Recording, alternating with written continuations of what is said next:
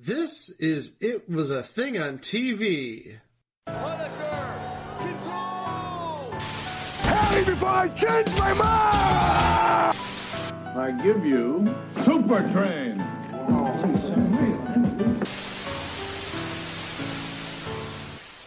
Episode 311. Submission OT 42. The Baseball Network. The Baseball Network was a joint venture between Major League Baseball, NBC, and ABC for the 1994 and 1995 baseball seasons.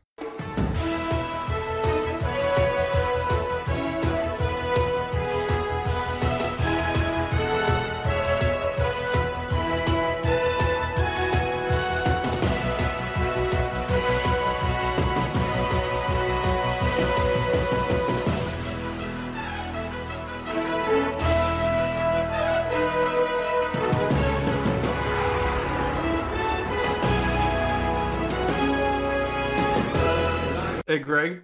Yeah. Phil Rizzuto! Phil Rizzuto! You will not get that joke until 312, so. Jared Well- Santalamacchia. Jared Santiamacchia! Oh, Well, at least Phil Rizzuto at the time, he would have been doing Yankees broadcasts. yes, he would be. Holy cow, he was good. Holy cow! Okay, but in 1994, Major League Baseball had finally returned to NBC and ABC after a five year absence. Because remember, the last years for NBC and ABC with Major League Baseball was in 1989, before Major League Baseball would go to CBS for four years, which we talked about in CBS Sports 90 The Dream season and in the 1990 Major League Baseball All Star game. And eventually, we will do an episode in and of itself to Major League Baseball and CBS. But needless to say, well, the contract was a disaster at CBS. It was a $1.8 billion contract, as we, I believe, discussed in the 1990 CBS Sports Dream Season episode. Major League Baseball decided after that that they would go into producing the broadcast themselves and to market to advertisers in reaction to the failed deal with CBS. So on May 28th, 1993, Major League Baseball's owners approved a new deal without CBS. So after a four year hiatus, ABC and NBC would once again air Major League Baseball games under a joint venture called the Baseball Network, which was a six year plan with an option for another two years. Now, under this deal, MLB would receive 85% of the first 140 million in advertising revenue and corporate sponsorship from the games, and then 50% of the next 30 million, 80% of any additional money. Before this, MLB was projected to take a 55% cut in rights fees and receive a typical rights fee from the networks. When compared to the CBS deal, the baseball network was going to bring in 50% less of the broadcasting revenue. So this deal was dependent on advertiser revenue, and the advertisers were excited about the deal and all the several changes that they were going to bring. So with this deal, NBC and ABC were able to create a loss-free environment for each other and keep an emerging network which was already making a deal into the sports world because in the previous year in 1993 that upstart network called Fox made a major bid to get the NFC television rights from CBS. And of course, we're talking about Fox. As a result of the NFL moving from CBS to Fox, CBS had absolutely no leverage in what was to become the greatest broadcast network shakeup at the time, where Fox made a whole lot of deals with a whole lot of stations to disaffiliate from their networks and basically sign on to Fox because everybody wanted the football. Yeah, that would become like a problem as this goes on. But I'm looking at Wikipedia. I'm looking at all the key figures involved in the creation of the baseball network. You see like Dick Ebersol and Eddie Einhorn and Jack O'Hara, the executive producer of ABC Sports, and of course Bud Selig, who was still the owner of the Brewers, but he was, of course, the acting commissioner of baseball at the time. Didn't officially become the commissioner until 94. And oh, yeah, I forgot. Tom Werner was the owner of the Padres at this time. He hadn't owned the Red Sox yet. By the way, that would be the same Tom Werner who has partnered with Marcy Carsey to create and produce many of our favorite shows. We're talking about A Different World, Third Rock from the Sun, that 70s show, and the Mr. Black. show. By Mr. Black. you mean the African American. Mr. Black. Yes. Okay. Just wanted to be sure. Hey, also, they were behind a previous entry, and since I love Greg's reaction to how bad I picked my money in the banks, they were behind You Don't Know Jack. Yeah, that's right. They were. Yeah. And don't forget, coming in March, Madame's Place. Be there. This better be good. That's all I'm going to say. I guarantee it will be better than You Don't Know Jack and the Hudson Brothers Razzle Dazzle show. That's all I guarantee. So it's going to be number one among those three. Okay. But you'd think that this would be the first time that MLB ever considered creating its own network. All the way back in 1988, Peter Ueberroth, who was then the commissioner of Major League Baseball, had an idea for an all baseball basic cable channel that would show as many as four games a night and would actually, in the off season, air NHL and NBA games. So that would have been like something. I don't know how that would have worked. You are talking about a baseball network that would air basketball and hockey in the off season. Yeah. Sounds like ESPN. Yeah. I kind of wish this deal would have happened because then we would have not had ESPN get the sports rights to all the major teams, and who knows how different the sports landscape would have been because of that. True. So the Baseball Network would officially start its coverage on NBC with the Major League Baseball All Star game from Three Rivers Stadium in Pittsburgh, which would be NBC's first telecast since Game 5 of the 1989 NLCS between the Giants and the Cubs. A warm July night in the Steel City. Temperature right now 85 degrees as we're getting set for the 65th renewal of baseball's All-Star Game. The fourth time the city of Pittsburgh has played host. The first two times at Old Forbes Field. And now this is the second time here at Three Rivers Stadium where All-Stars like Willie Stargell and Roberto Clemente played at least a portion of their Hall of Fame careers. Hello, everybody. I'm Bob Costas. Welcome to the All-Star Game. Bob Uecker and Joe Morgan will join me for the call momentarily. This should be a respite from all the peripheral problems that surround baseball.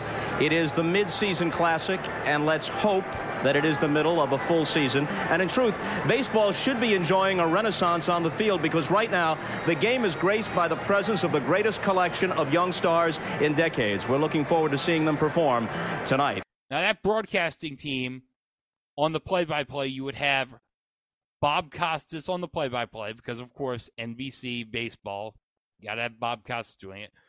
But he was joined with Joe Morgan and Bob Uecker as his analysts.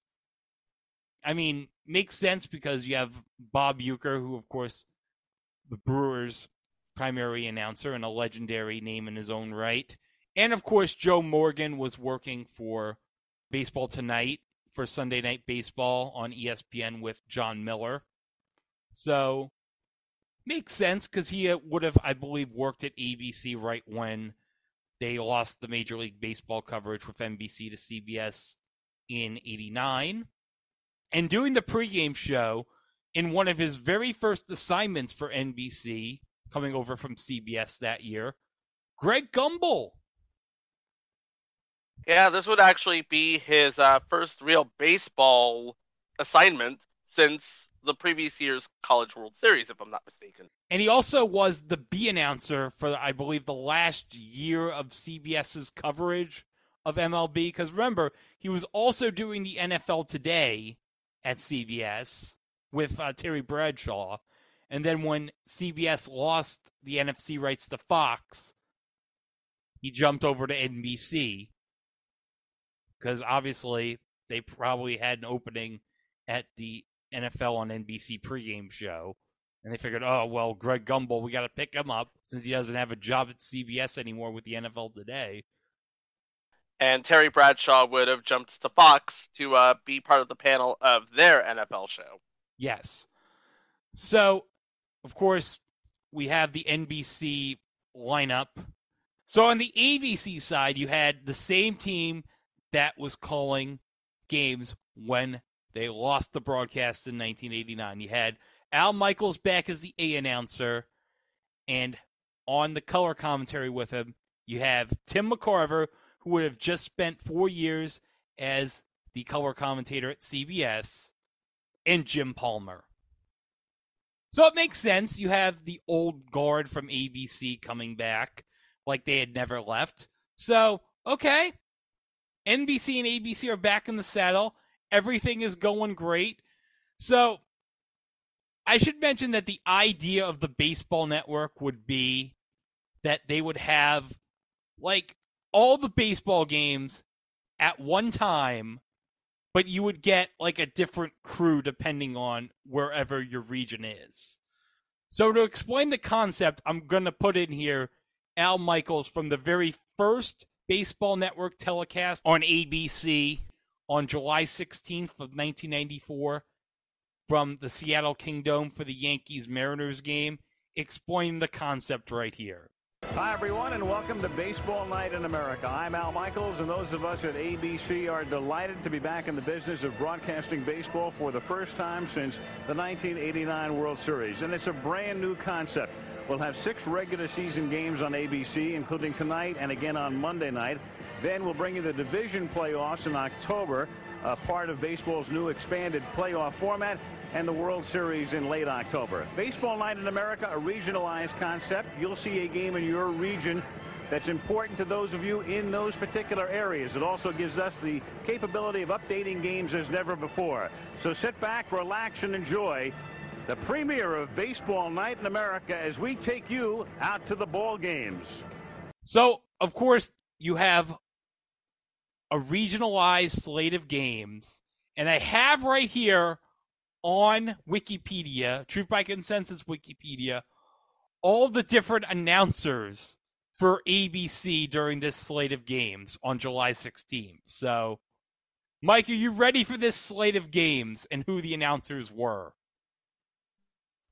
Can't wait. Okay. Well, let me start with uh Cleveland and the White Sox. Oh my god! Oh no! Oh no. okay, uh, Mike, for the Cleveland White Sox game, you get at color Larry Sorensen, but the play-by-play you get Hawk Harrelson. Is this the first time we've mentioned Hawk Harrelson in 311 episodes? Yes, I think Yes, it is. is. Yes, it is. Let's just say it right now. Hawk Harrelson sucks. Hawk Harrelson is a no-good jabroni. He's a jabroni. He is the dirt worst announcer. He makes Chip Caray look good. And, and also, weirdly enough, Hawk Harrelson is probably the first person we've talked about on this podcast who's had an alarm clock made after him. Oh, jeez. No, wait. I'm sure we talked about Keith Hernandez because Keith Hernandez had an alarm clock at a Brooklyn Cyclones game a couple years ago. Okay, second. There you go. All right. So, Detroit, Kansas City, you have Tommy Hutton on color with Tom Hammond as play by play guy. Legendary announcer Tom Hammond. Yep. And for Baltimore and California, on play-by-play, you got Ken Wilson, who is a veritable legend in and of himself. Also a veritable legend in and of himself. The color commentator Bert Blyleven. Yes. Or as Chris Berman famously Yes, said, do it. Yes, yes. I was just gonna say it. Do it. Yes. Bert be home by 11. Yeah, Bert be Home by eleven. And That's of one of his best ever. Oh, one yeah. best. that was one of his best. But we also talked about him in the Rescue 911 episode because Bert had that Century 21 ad that we talked about. Yep, Oh. he is what we call a journeyman ball player. But let's put respect on his name because he is a Hall of Famer. That's right. And he has the famous shirt, which I won't say what it is, but he likes to do something. So for Milwaukee at Minnesota, you have George Grant at play by play with George Frazier, former Major League Baseball pitcher. Boston at Oakland, you have Dick Stockton with Jerry Remy. And I think, wouldn't Dick Stockton have just ended his run at CBS? I Leaving. believe he would actually. Yeah, because I think he would have left with football. And we should add uh, R.I.P. Jerry Remy. He did pass away earlier this That's year. right. R.I.P. Jerry. Legendary in Red Sox lore. Yankees, Mariners, we talked about Al, Jim, and Tim. Toronto at Texas, you have Steve Busby, former Major League Baseball pitcher for the Royals, and Buck Martinez at color. And he would later be Toronto's manager. Yeah, and I believe he still does the uh, games this day on uh, Sportsnet.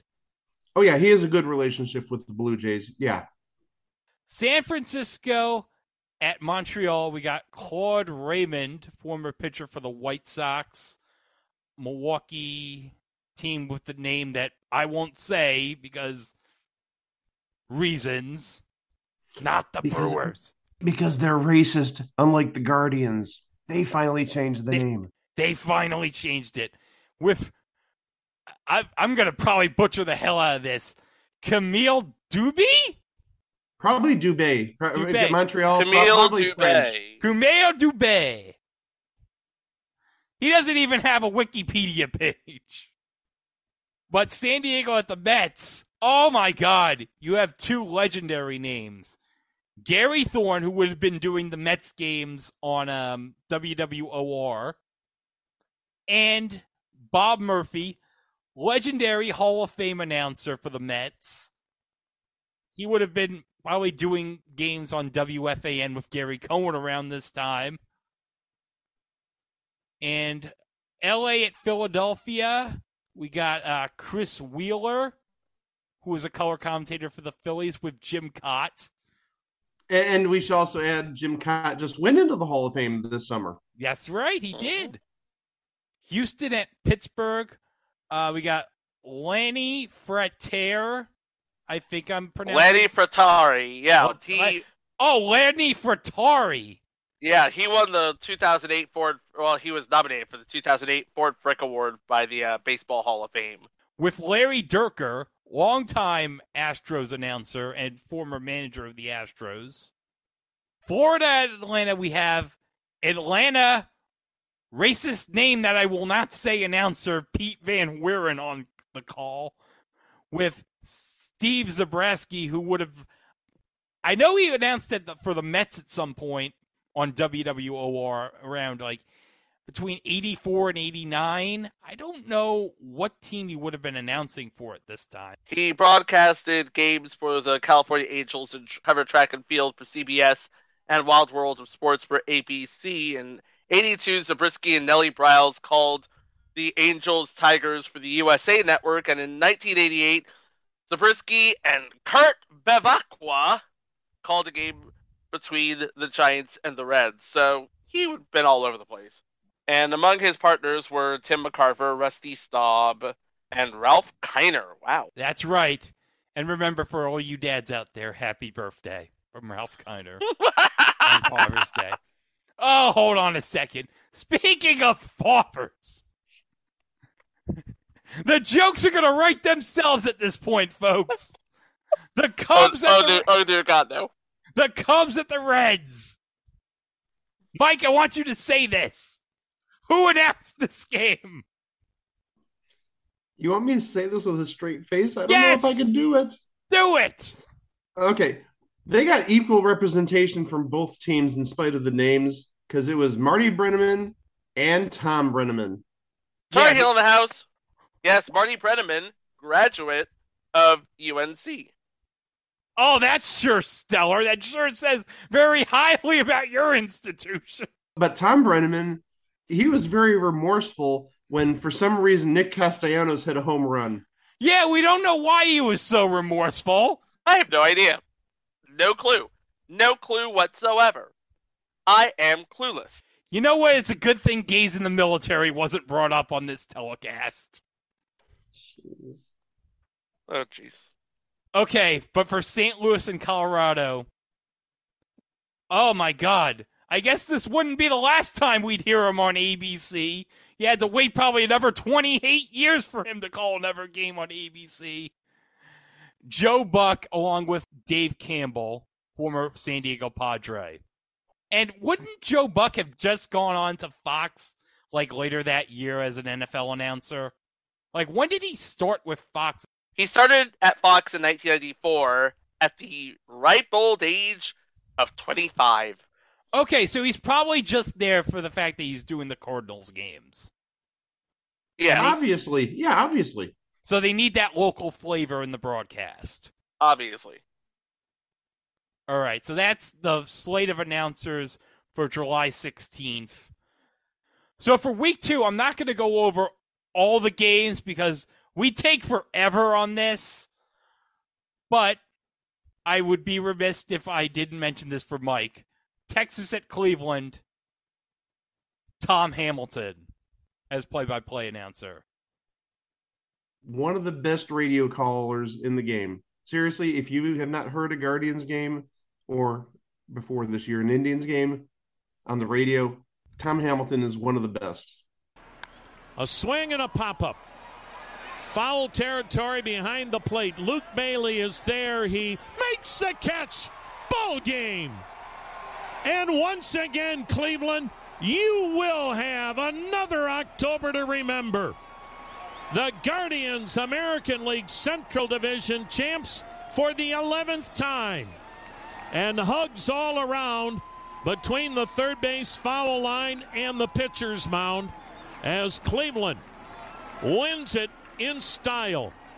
A five RBI game by Steven Kwan, who capped it off with a grand slam in the eighth inning. Another person we haven't heard from was calling the Minnesota at Toronto game, Jim Hughson, who is the voice of NHL on Sportsnet and Hockey Night in Canada from 2008 to 2021. Wow. So I wonder what team he was representing there. Definitely wasn't the Minnesota side. It was definitely the Toronto side. Yeah. Well, he would be paired with Buck Martinez, who is also affiliated with the Blue Jays organization. And then, of course, Baltimore at Seattle, calling play by play. Jon Miller, who would have been doing the uh, Baltimore games at this time. And of course, I already mentioned Jon Miller. He would have been doing Sunday night baseball at this time with uh, Joe Morgan. And now, of course, does the San Francisco Giants games on the radio. Look at the Florida Cincinnati game. Now, who, look who's doing the uh, Oh, the color yeah, there. Oh, Johnny this Bench. is a big one. Big one. Johnny Bench. Like, do we really have to describe Johnny Bench to these people? Uh, sure. Big hands, great catcher, great hitter, host of the baseball bunch. That's all we need to say right there. And they- also, nice suits. Yes, nice suits. Okay, week three. oh, week three. Oh, there's some good ones here. Okay, Houston at Cincinnati, calling the game on play-by-play with Larry Dierker. You are looking live at beautiful Riverfront Stadium. Yup. Brent Musburger. Oh, hold on a second. We're doing the uh, Kevin Nealon SNL thing with the islands with Brent. But oh, Colorado at San Diego doing play by play. Legendary announcer for the Padres, Jerry Coleman. Now, hold on. I know you're not going to skip over Philadelphia and Florida. Who's doing? Oh, Okay. Oh, yeah. Um, ah, Michael okay. Jack Schmidt at color. And the other game I want to mention is the Mets at St. Louis. Not because of Gary Thorne, but doing uh, the color. the mad Hungarian Al Hrabosky. Al, Hra- look at that face. We're looking at the picture of him on the share screen. That is a glorious face right there of Al Hrabosky on his Wikipedia. That's one mad Hungarian. Yes. One of the real characters in baseball. Yeah, you can hear him nowadays on Bally Sports Midwest calling Cardinals games. So. I love a good Al Hrabosky reference. Excellent. Okay, uh, let's look at week four here. Now, oh, hold on a second. Before I go into week four, I should mention, and we got to let the elephant out of the room here. Something happened in 1994. Yeah. And it would have happened right after week four. Yeah. Yeah, we, we missed out on the Indians Expos World Series. No, we would have missed out on Tony Gwynn hitting 400. We would have missed out on that too. You're absolutely right about And that. And you know yes. what we also would have missed out on? An under 500 team winning the AL West. Everyone in the AL West in 94 was under 500. Well, yeah, because uh, I almost said the Guardians. well, yeah, because the Indians, I think when the season ended, they were really close to being like near 100 wins, and they did get 100 wins in the shortened season in 95. So they probably kept beating the AL West teams, you're saying. Well, I'm well, I'm just saying they're weak, but also remember they didn't do what they did nowadays where you play your division rivals 19 times a year. That's literally half your schedule. You basically played, I think, like I'm guessing like six games against everybody, more or less, and then I think uh, within your division you played a few more. You didn't play 19, I don't think. But yeah, some of these games, even more new names, even maybe in the scheme of baseball, even bigger names on some of these games. Yeah, Seattle at Kansas City. You got Dave Niehaus at play by play, late broadcaster for the Seattle Mariners. Absolute legend. That's the one guy I was actually focusing on was Dave Niehaus. Yeah. My oh my. And I think that's pretty much I think it for announcers from week 4 because NBC I believe was supposed to get the second half of games starting in August, late August as a matter of fact. But because of the strike, they didn't get any games other than the All-Star game, so they were screwed. Yep. And they wouldn't get games until the next season, but we will get to that momentarily. Because after they resolved the strike, they went back to the drawing board, tried it again in 1995, and this is what we got. It's basically Hold- a cut and paste of the first season. Yeah, but hold on. Before we do that, we got to mention ABC did have the All Star game in 1995 from the ballpark in Arlington. And it was Al on play by play with Tim McCarver and Jim Palmer. It began as a one shot deal in 1933 in Chicago, and here it is 1995, the 66th Major League Baseball All Star game. And for the first time ever, it comes to North Texas, home of the Texas Rangers since 1972, and to the ballpark in Arlington, a beautiful new facility in its second year. Capacity crowd of close to 50,000 to look on. The ballpark in Arlington hosting the All Star game. I'm Al Michaels, and welcome to Arlington. And there is really no need to rehash what this sport has been through over the past year. It has been terrible. But the people who play the game and the people who run the game want to put everything on the back burner. They know the problems persist, but at least for one night, just concentrate on baseball as the brightest stars in both leagues have gathered in one ballpark for the annual midsummer celebration. They call it an all-star game, but it's really an individual showcase because when you think about the memories, they deal with individuals. In 1934, Carl Hubbell struck out five future Hall of Famers in succession. In 1970, Pete Rose barreled over Ray Fosse for the winning run. In 71, Reggie Jackson hits an otherworldly home run onto the roof in Detroit. In 84, a 19 year old rookie by the name of Dwight Gooden strikes out the side. So when this crowd goes home long after they have forgotten who wins or loses, they'll remember some individual feet. And Tim McCarver, the way the ball travels in this ballpark, it might be a 500 foot home run. well, it's it's possible. As a matter of fact, that's what people look for when they think of the All Star game. And I believe if I remember that 95 All Star game, didn't the National League win like 3 to 2 and like all their hits were solo home runs? Yeah, I seem to remember they only had 3 hits and they were all home runs. I think Piazza had one, Jeff Conine had the winning home run and he was the MVP, but I forget who had the third for the National League in 95. Well, while we're looking at that, let's talk about some of the names that uh, did games in the 1995 season because I'm looking at this list and I see a few names that stick out. And the thing is, what I'm noticing about this uh, 1995 season versus the 94, there isn't the relationship, if you will, between the two teams. See, you may have Buck Martinez, for example, not calling uh, a Toronto game or Tom Hamilton calling a Cleveland game. For example, what I mean by that is if you look at uh, Milwaukee and uh, Chicago White Sox, you have John Wathan. John Wathan was a catcher on the Kansas City Royals uh, in the 1985 uh, World Series team.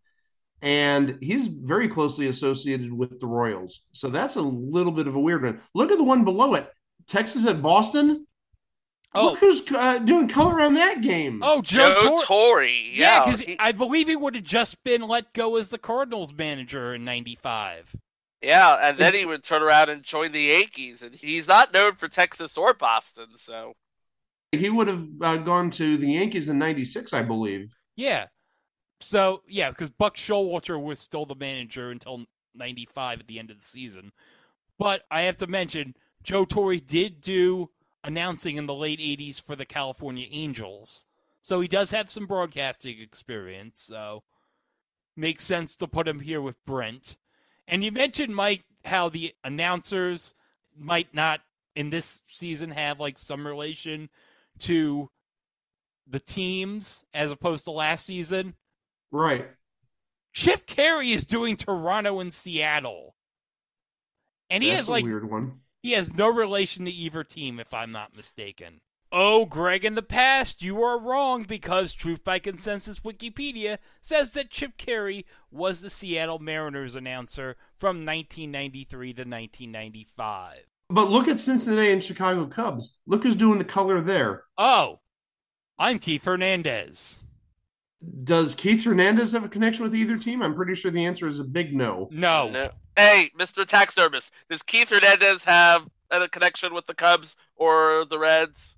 Nope. And then look at the bottom one Atlanta at San Diego. Look at the color guy there. Oh, I know he- this guy didn't have a connection with either of those teams. No, he did not. Joe Garagiola. But yeah, uh, and that would have actually been a good game, Atlanta at San Diego, because this is Atlanta. They'd win the World Series in 1995, as much as I hate saying that. So yeah, they got a good color commentator for that game, and San Diego would have been no slouch, I don't think, at this point, especially with Tony Gwynn. Was Ken Caminiti there at this point in 95, or was that later? Yeah, he would have been his MVP year. I think was '96 with the Padres, uh, because I know before then he was like with the Astros and and some other teams, but I'm pretty sure Ken Caminiti was with uh, San Diego at that point.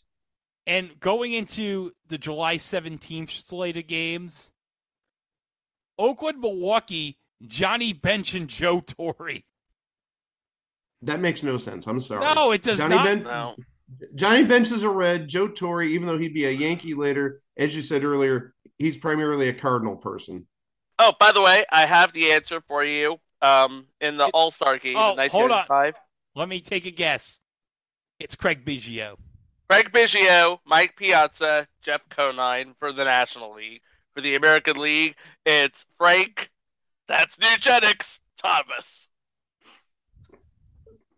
That would be for another 26 years, but who cares? It's a great joke. Oh, I didn't even mention what happened in the 94 All Star game. That was the All Star game where Fred McGriff tied the game in the ninth inning for the NL, and then Moises Alou hit the walk off in extra innings. And that ended the uh, seven game losing streak for the National League. And then they'd have like a three year winning streak, and then American League had that winning streak from like 97 to 09. NL had a three game winning streak, and the AL's had a winning streak ever since.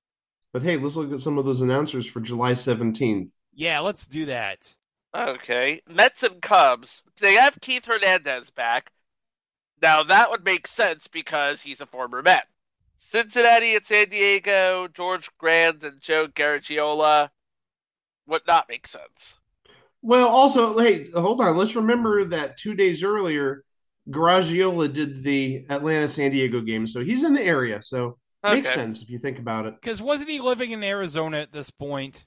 Oh yeah, yeah that, he, that he would was, be a quick was, drive for him then. Well, yeah, he was retired, and also don't forget a number of years ago, his son was the GM of the Diamondbacks.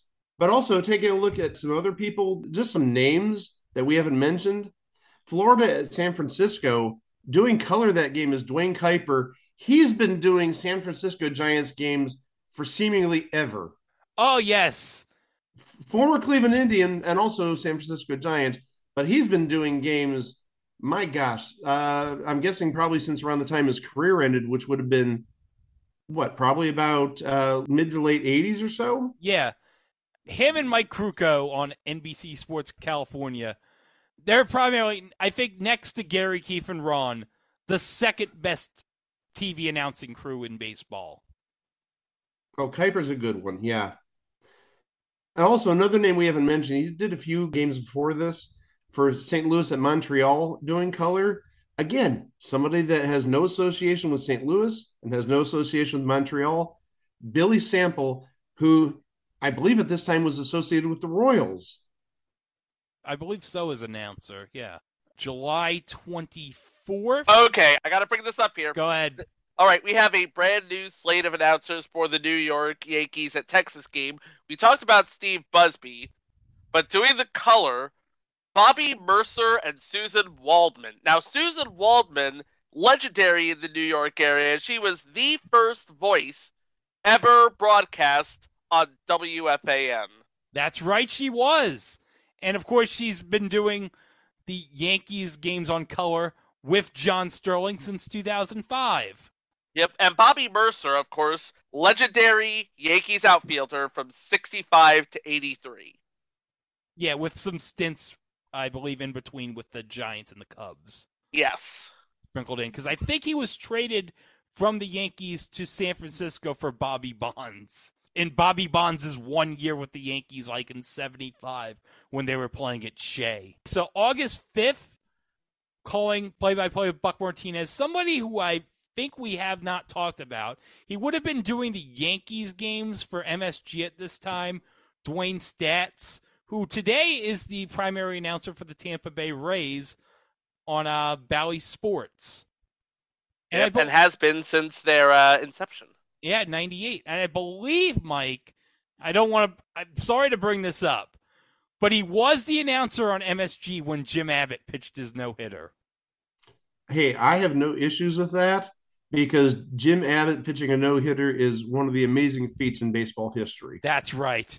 And of course, he was the subject of one of the most legendary segments ever on Drunk History when he was portrayed by the guy who played Matt Saracen on Friday Night Lights, where he delivered this immortal line. Oh, that's nice that you're Cuban. I don't give a shit. For those of you new to the program, Greg loves Friday Night Lights. That's right. But you know what? I don't love it as much as I love Wings, which, of course, as I mentioned in episode 300, for the first time ever, I love that show. I love Wings because it made Tony Shalhoub's career. Can you believe it's now been 11 episodes since that was the first time we ever mentioned it? Well, I'm more amazed it's been like eight or nine episodes since you last mentioned it. You've done a very good job restraining yourself. I have. Yeah, you want a cookie? I should. I deserve something. All right, going into the August 12th slate of games, we have somebody that we have not talked about yet, and I'm going to strain my brain trying to uh, pronounce this guy's name here. Kent Derdivanis. Oh, that wasn't even the name I thought you were going to need help with. I thought you were going to need help with Steve Physioc. Oh, we'll talk about Steve Physioc in a bit. But let's talk about Lary Sorensen. Oh, I see why you wanted to bring him up because he's a former Cleveland player. No, I didn't. Even, that, that, I didn't bring him up. That was uh, Chico who mentioned. That was uh, me. Ken- yep. yeah. I'll tell you right now, that makes perfect sense because he used to pitch for the Brewers. He is calling a Brewers game. Yes. And uh, Kent Derdivanis, former voice of the University of Arizona Wildcats, and did Brewers play-by-play on WVTV. Oh. Okay, so there's a hometown connection there. Okay. And Steve Physioc would have been doing San Diego Padres games at this time in 1995, but he's been doing the Kansas City Royals games with Rex Hudler, who he had previously done games with with the Anaheim Angels since 2012 on Bally Sports. But Seattle and Kansas City, Mike, I'm going to need your help here. No, you're not. You got it. On color, Paul Splitor. You got it. Okay. Paul Yeah. Split- Paul Splittorff. Cool. Also, another name we haven't mentioned who did St. Louis and San Diego. Another name uh, pretty big in the baseball uh, biz, Jerry Reuss. Jerry Reuss. And you know what? His Wikipedia profile picture looks like something that you would see on those like something on like Shutterstock or something that you'd have to pay like like a like maybe 20 bucks to like using like ads or whatever. No, you know what he, his picture looks like, Greg? What? His picture looks like the after after he used Nugenix.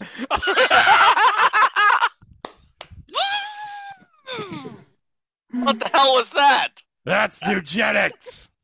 She's happy, he's happy. Did we talk about Bob Montgomery for Boston at Seattle in the August 19th strand? Uh, I don't think we have. And I have not seen his name till now. No. Nicknamed Monty, he played his entire career as a catcher, played six games at first base for the Boston Red Sox. Well, looking at that August 19th slate, another name that we haven't talked about doing San Diego and Montreal, doing color, Ken Singleton, longtime Orioles player. And also a longtime Yankees announcer. And he would have won a World Series in 83. Yes. Yeah, with the uh, Orioles. Yep. And uh, for Baltimore and Detroit, I don't think I've mentioned him yet. He's been on a bunch of games, but we haven't had a chance to mention him yet. Bob Carpenter, who of course notably is the announcer for the Washington Nationals, but I should mention he has a legendary like scorebook that a lot of Major League Baseball play-by-play announcers use. And as most of you know, I do work for Collegiate Summer Baseball League out here in the Hamptons during the summer and I may or may not use his scorebook for scoring games, especially because it helps because collegiate leagues, the stats are very important, especially for players who may be entering the portal. Ah, makes sense.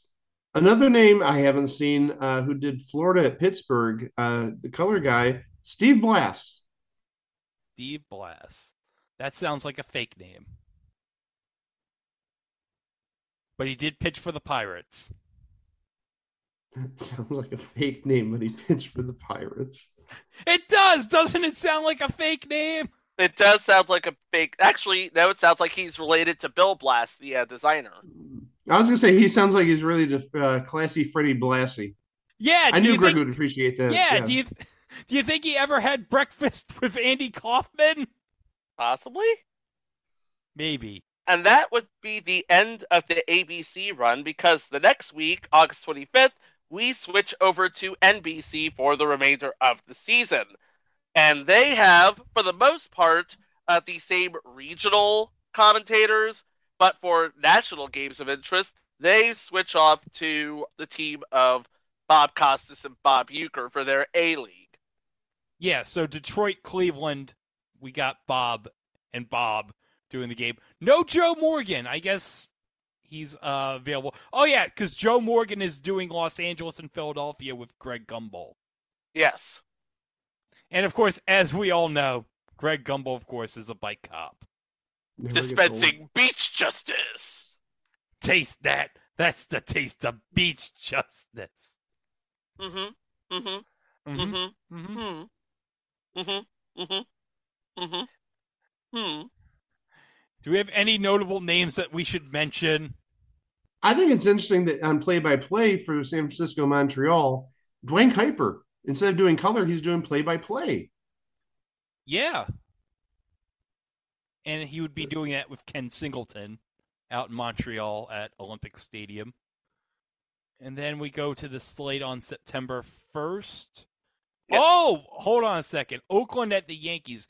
Now, we've seen him a bunch, but I don't think we've mentioned him yet. No, Jim Hunter, sports announcer most recently with the Orioles. He was an announcer since 1997, but earlier this year they decided not to renew his contract. Oh, that sucks. That sucks. But calling it with him, Keith Hernandez and Suzyn Waldman, which I get Suzyn, but Keith has no connection with the Yankees, obviously. Yeah, I mean, if you ask me, I think the Yankees would be the last team that Keith Hernandez would call a game with. I think it makes sense because it's New York, right, Greg? Yeah. There you so, go. So it's like, eh, it's New York. Whatever. Nobody will notice.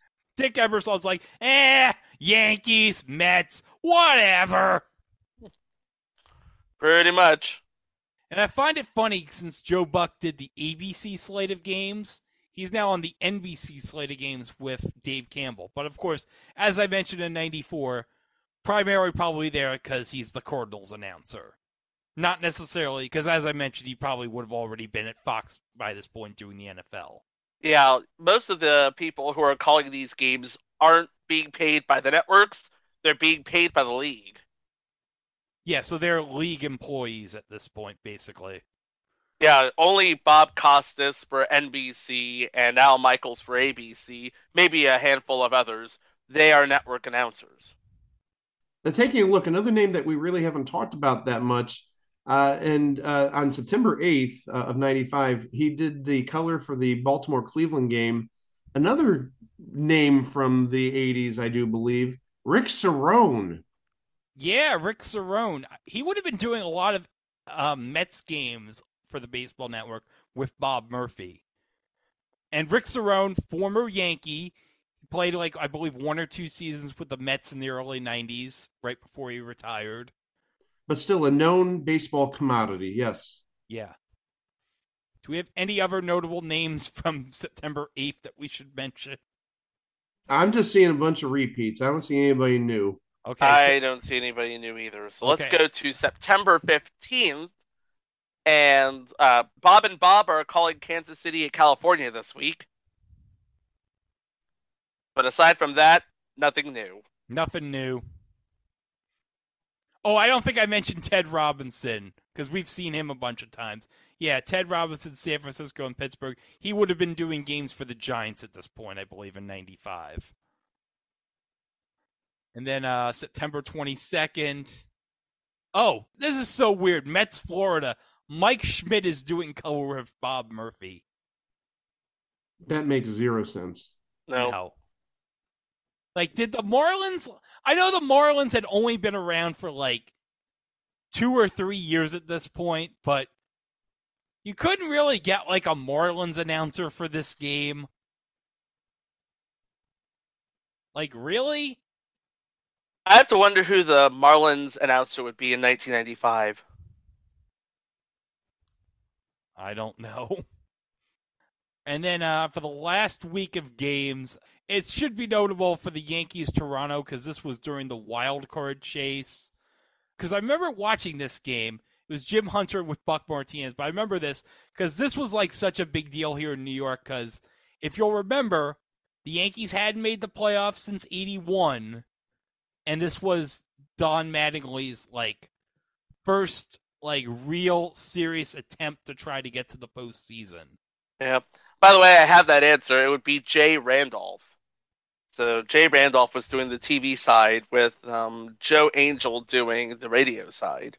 So they couldn't get either one of them for the Mets Marlins game on September 20th. Wait, wait, wait. Hold on, hold on. There's another name at that time who I bet you would do the Mets uh, at that point. Who? Gary Carter.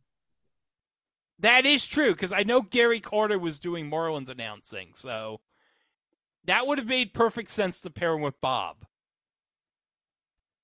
But I don't know. NBC, you dropped the ball with that. Sad. Yeah, that's pretty much, I think, it for announcers for September 20th. So now, of course, now we're going into the division series.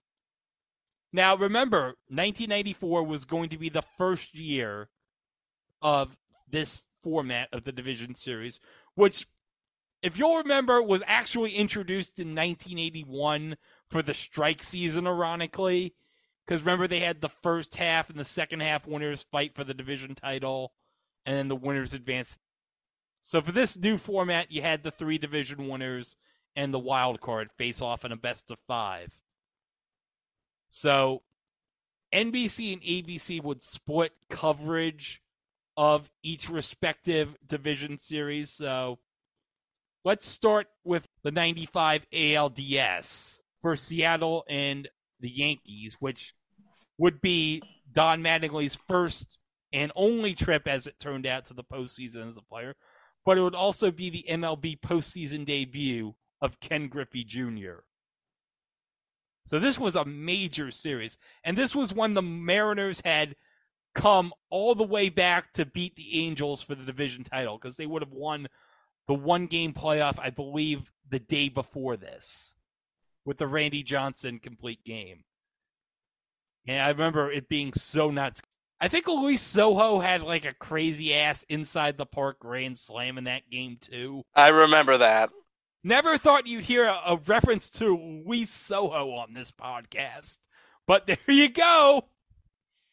But yeah, Seattle, New York for NBC, you had Gary Thorne and Tommy Hutton on the call. And game two of this series is remembered for being one of the most legendary postseason games that I can recall.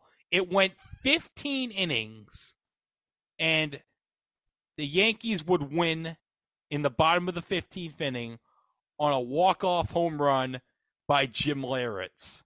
Fly ball, right field. Maybe. It could be. Back at the wall. Goodbye. Home run. The Yankees win.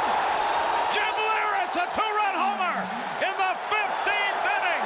Yankees win 7 to 5. Yes, Debbie the Bat came through for Jim Leyritz and the Yankees that night. Thanks, Calvert, for naming that pet Debbie. but yeah, if I remember correctly, I believe at one point in the game, in like the 12th inning, pinch running for the Yankees is a young Jorge Posada, who I believe only would have played like in two or three major league games at this point, and they actually called him up from the bullpen to pinch run which was kind of awkward because he had to run all the way from the bullpen to first base to pinch run. That was nuts. Just And a little bit, yeah. And then for ABC from Seattle, we got Brent Musburger and Jim Kaat doing the announcing. And Game Five is one of the most legendary games ever because the Yankees had had a two nothing lead in the series going into the Kingdome.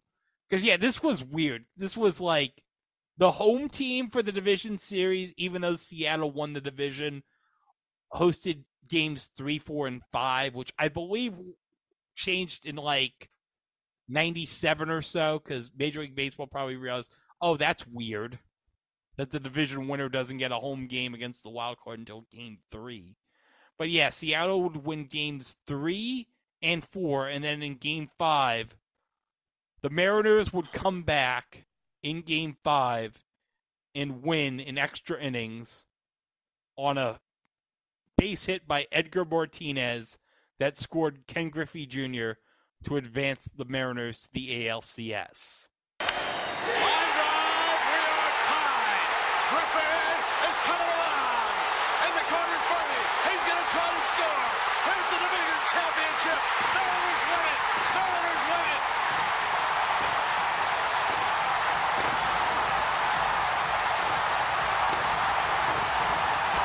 And then there was the other ALDS between Cleveland and Boston. NBC had the Cleveland games with Bob Costas and Bob Uecker. ABC had the Boston games with Steve Zabriskie and Tommy Hutton. But Mike, I should mention game one of that ALDS has probably one of the most memorable moments in Cleveland baseball history, where Tony Pena, I believe, an extra inning swings at three and zero, and hits a walk off against the Red Sox. Yeah, maybe one of the most unexpected home runs in maybe not just Cleveland history, but Major League Baseball history. Tony Pena was not a heavy hitter. No, he wasn't. And it even caught Bob Costas by surprise when he swung at 3 0, which I'll put the clip in here. So here's a listen to the call. I've never had that opportunity. When you were active, your managers weren't that desperate. That's what I'm saying. When I was active. Oh, man.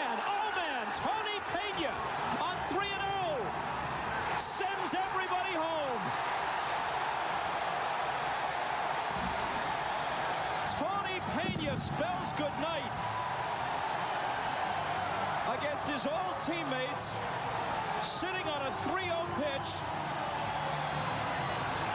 And this team that won 27 games in its final at bat, that had 48 come from behind wins, that was 13 0 in extra inning games, did all those things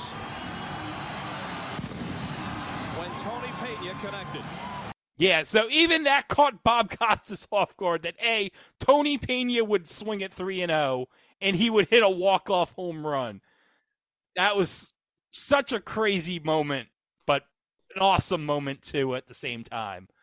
So Cleveland swept Boston 3-love in that series.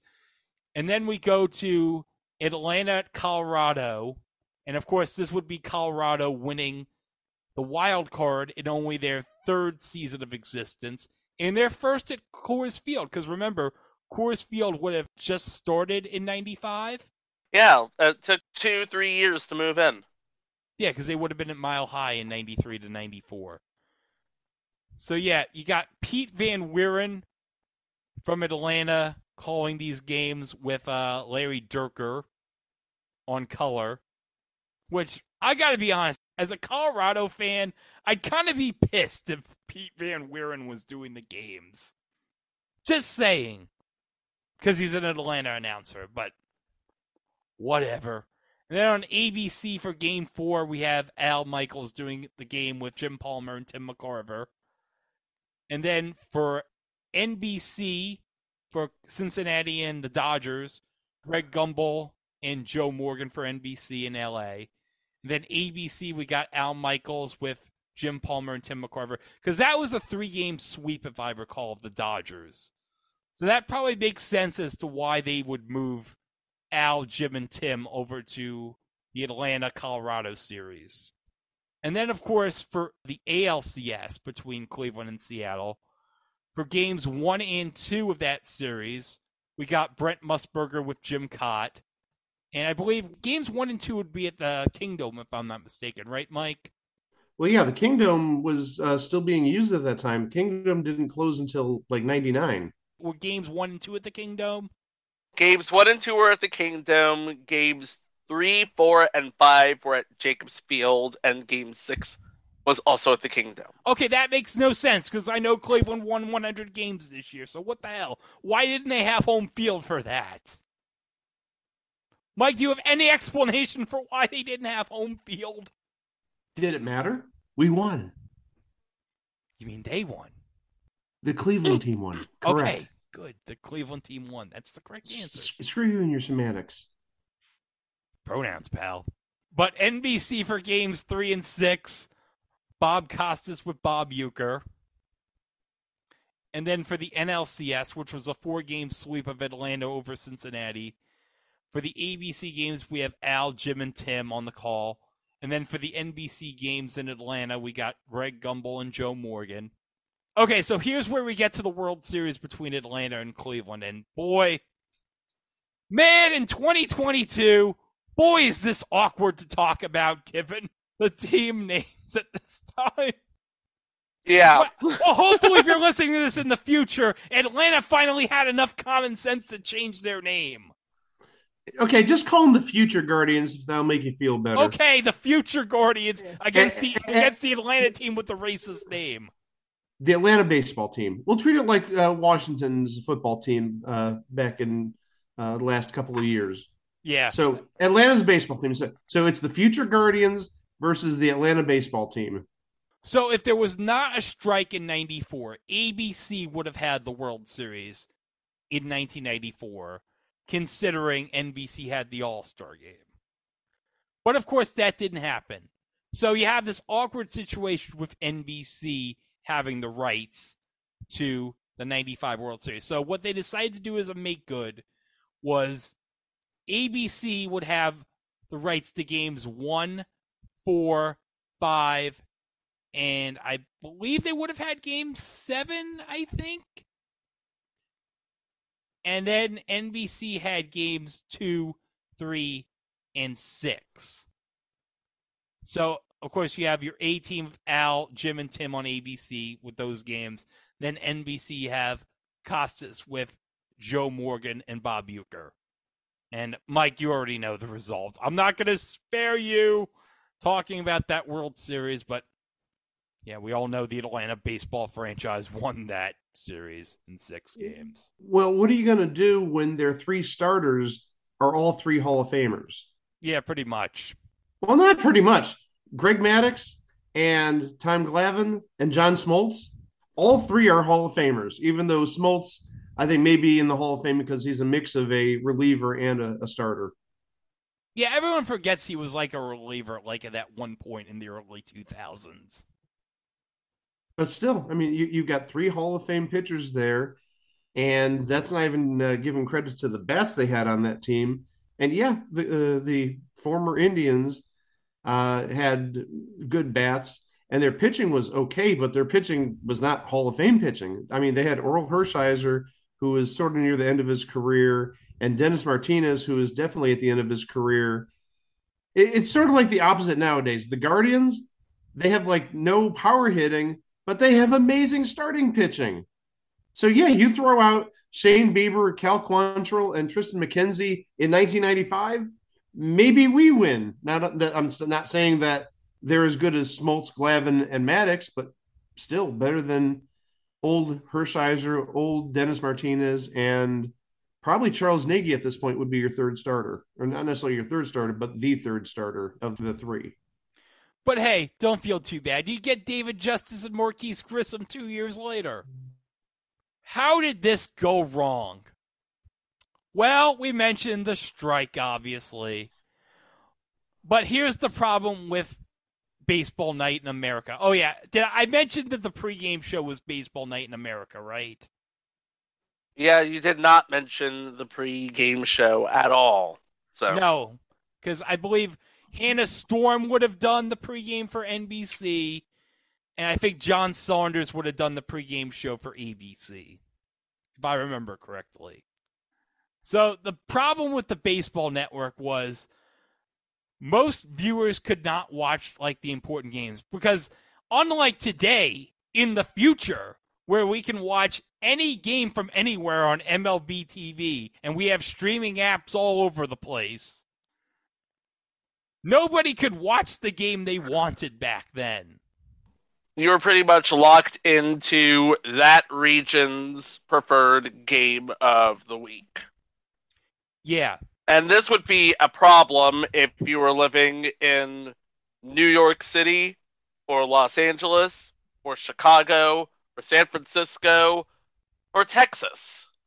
Chicago's NBC affiliate WMAQ was unable to televise any Friday night Cubs games from Wrigley Field, even though Wrigley Field had lights installed and was prohibited from regular season Friday and Saturday night games played there. And things got so bad, KSMO TV in Kansas City, the over the air station for the Royals, went as far as to sue the Royals for breaching their contract resulting from their broadcasts being overexposed. And if a market had only one team, the ABC or NBC affiliate could still not broadcast that team's game if the start time was not appropriate for the time zone. For example, if the Detroit Tigers played a road game in Seattle or Oakland or Anaheim beginning at 8 p.m. Pacific time, Detroit's baseball network affiliate, depending on the network, which held the rights to the game, could not air the game because the start time was too late for the Detroit area. So this is just insane. Yep, it got to the point where Tom Verducci, who was a columnist for Sports Illustrated at the time, he referred to the Baseball Network experiment as America's regional pastime. Because, you know, regional and exclusivity and whatnot. And while being interviewed for the New York Times, Sean McDonough in 1993, who would have been doing the baseball play by play for CBS, was talking about the whole idea of the baseball network.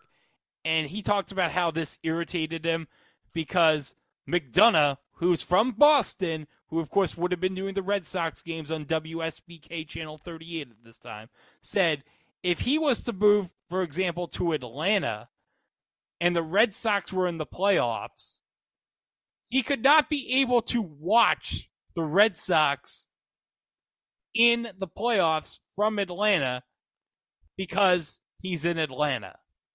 That's just like an example.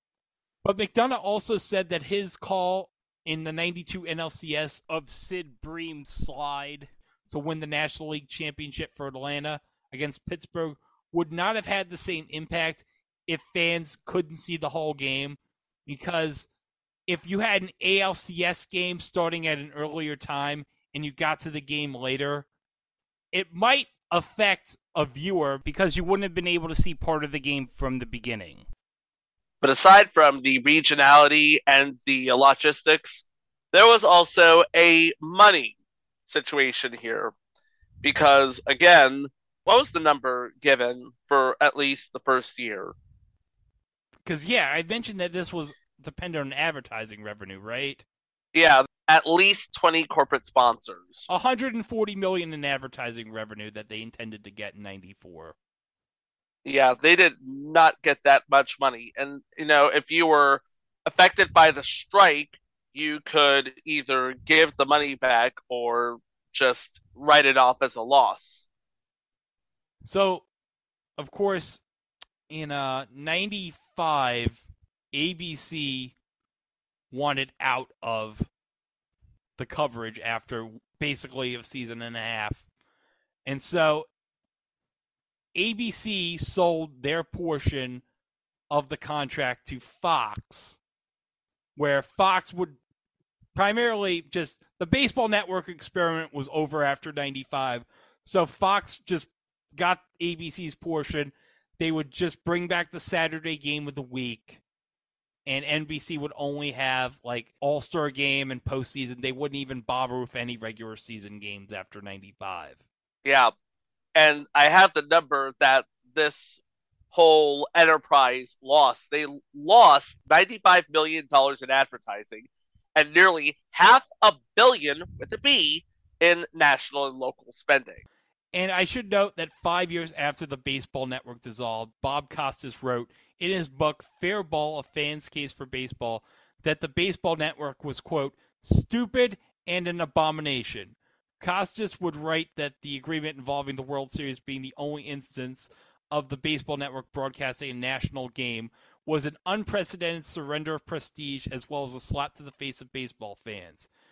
He acknowledged that the most impassionate fans in baseball were now prevented from watching as many playoff games as they wanted, and said that the league championship series now merited scarcely higher priority than regional coverage of a Big Ten football game between Wisconsin and Michigan. When Costas was preparing to call the 95 ALDS between Boston and Cleveland for NBC, he told the New York Times that, quote, it's baseball's objective to market itself nationally, but the baseball network makes it a local sport. Baseball says the wild card is supposed to save baseball, but the baseball network shows you as little as possible. So yeah, it really doesn't help that one of your top faces of this experiment is basically burying it in the press. So yeah, around um 2000 NBC's last game would be game 6 of the 2000 ALCS between Seattle and the Yankees, which of course NBC's portion of the contract would have run out when it did in 2000. And afterwards Fox would have exclusivity starting in the 2001 season for network telecasts of Major League Baseball. Although In recent years, I might add, in 2020, ABC started airing Major League Baseball games again during the postseason because remember, in 2020, during the pandemic year, we had that wild situation where we had 16 playoff teams and we had the best of three wildcard series, which we're getting back this year. But we had eight of them. ABC was permitted to air a select number of wildcard series on ABC. And last year in 2021, ESPN announced that a Sunday night baseball game between the Chicago Cubs and Chicago White Sox, which was scheduled for August 8th, from Wrigley Field would air exclusively on ABC, marking the first regular season baseball game on ABC since August of 1995. And Al Michaels would join the broadcast with Matt Vasgersian and Alex Rodriguez via FaceTime during the fourth inning. Hold on a second. Mike, I mentioned Matt Vasgersian. Say it! What's a heifer? What's a heifer? Think about a heifer having. Think about a heifer. Think about having. Having. Think about a heifer having hysterical time at a comedy club. Funny. Funny. Funny. Passionate. A heifer. What's a heifer? What's a heifer? Heifer. Heifer. Heifer. Think about a heifer. Run, run, Matt, run. Just run. Think about a heifer having a hysterical time at a comedy run. club. What is a heifer? Where are we going? What is the heifer? Oh, yeah. Santa Maria. Santa Maria. Wait, what is this? The beach report? But I want to mention during this telecast, they actually did reference a lot of ABC's history with Major League Baseball, which was very appreciated. But if you watch the broadcast, the Chiron has all the graphics from the baseball network on the telecast. If you watch that game, which is nuts that they would have all, all things referenced the baseball network for their graphics package. Okay, so this is a 2021 game. Yes. And they're using the baseball network graphics package. Yes. That is crazy. And it was kind of great that they brought Al Michaels back for this. Oh, of course it is. Because, yeah, I mean, I know it seems weird now because he was with NBC from like 2006 until recently, and now he's on Prime with Thursday Night Football with Herbie. But it's like, I don't care. I still associate him with ABC. I'm sorry. Everyone associates him with ABC if you're like an old fart like me. But of course, in 2022 recently, we did get NBC back in Major League Baseball with the MLB Sunday leadoff on Peacock. And you got the basic concept of the baseball network done right because you have a national announcer in Jason Benetti who does the games for the White Sox on NBC Sports Chicago. And on color, he's joined by a rotating set of broadcasters who have some sort of relation to the team that is being broadcast in the game. So I'm glad that they brought that basic idea from the baseball network, but they did it better in 2022.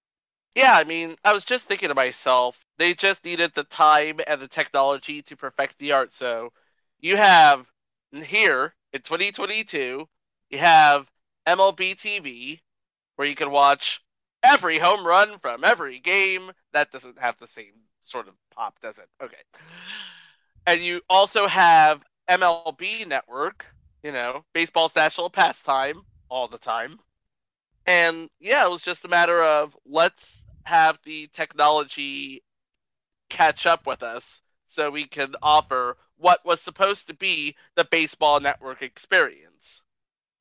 I mean, if this was today in 2022, it wouldn't have been a problem, but in 1994 and 1995, it was just a thing on TV. Yeah. Regionalized games causing havoc for fans. Uh, if only and, we had streaming in 2022 and 1995. Not to mention the whole let's burn all these millions of dollars. I'm sorry, how much how much did this put us back? Oh, yeah. at least we have it nearly right here in 2022. Yeah, kind of. I mean, you still have Fox doing games, but now you got everything all like different rights here and there. You got your Apple TV doing games on Friday. You have Peacock doing games on Sunday. You have, of course, the ESPN Sunday night game and their slate. You have TBS with their slate. You have MLB Network doing national games with the local broadcasts mixed in depending on your region. So now in 2022, it's no problem. You can watch now any game you want. Oh yeah. Right now, I'm watching the Yankees hammer by a score of eight to nothing. And I'm watching the start of the Guardians game. Guardians uh, with the Royals in town. The game that I attended, well, not the game, but the uh, first game of the series I attended last night. That's why I wasn't on. Oh, spoiler! I won't be on episode three twelve. Oh well. Let's hope you don't make a visit to Frankie Lasagna's. Hey, Phil Rizzuto! Ah, Phil Rizzuto! It's Hey, so nice uh, to come in in Toronto! Joe DiMaggio! Hey, Dimaggio! Gerald Santalamacchia! Ew! Jared Santiamacchia wanted a very obscure reference for the podcaster! But more about that Thursday. Oh, yeah. hmm But anyway, you can hit a home run at our website. It was a thing on TV.com where we have all of our previous entries. We are up to 401 episodes, including this one of content, because uh, last week, Mike and Greg, while I was doing Battle of the Brains, Mike and Greg watched a little film. Yeah, we watched Mac and Me, and Mike, that was as good as advertised, wasn't it? Hey, check Testa. Nope. It was something. I'll say that. It was something, but you know what was so amazing? When the aliens came out of the fire. Like they had come from hell. I I I I, I really don't understand it. No. But Like, you know all- what? I don't know. I don't know what you're talking about. All of a sudden, I feel like I need to go to McDonald's or something. I Have think a- I, I think I deserve a break today. Do you want to have a dance off at McDonald's? Hey, this is the only way to solve a problem. Dance off. Let's go. Yeah. Dance off. Let's go. Be there with these shades I got. you can't see this on the television, but I'm trust me, I'm wearing these sweet shades. Yeah, total you, yeah. You look like a YouTuber who is specialized in conspiracy theories, the stuff they don't want you to know about. cool story, bro. Mm-hmm. Speaking of Thursday, tell us what we have going on on Thursday. Yeah, Thursday we're going to be talking about an anniversary of a certain compact shaped disc. It's compact. It's a disc. You can read stuff off of it, and it plays stuff off of it. And the first one I ever owned was All for One back in 1994. Oh, you swear by that? By the moon and the stars in the sky. but you'll find more about that later this week, right here on It Was a Thing on TV. Thanks for listening, and we'll see you with that episode on Thursday. Roar! For it's one, two, three strikes you're out at the old ball game.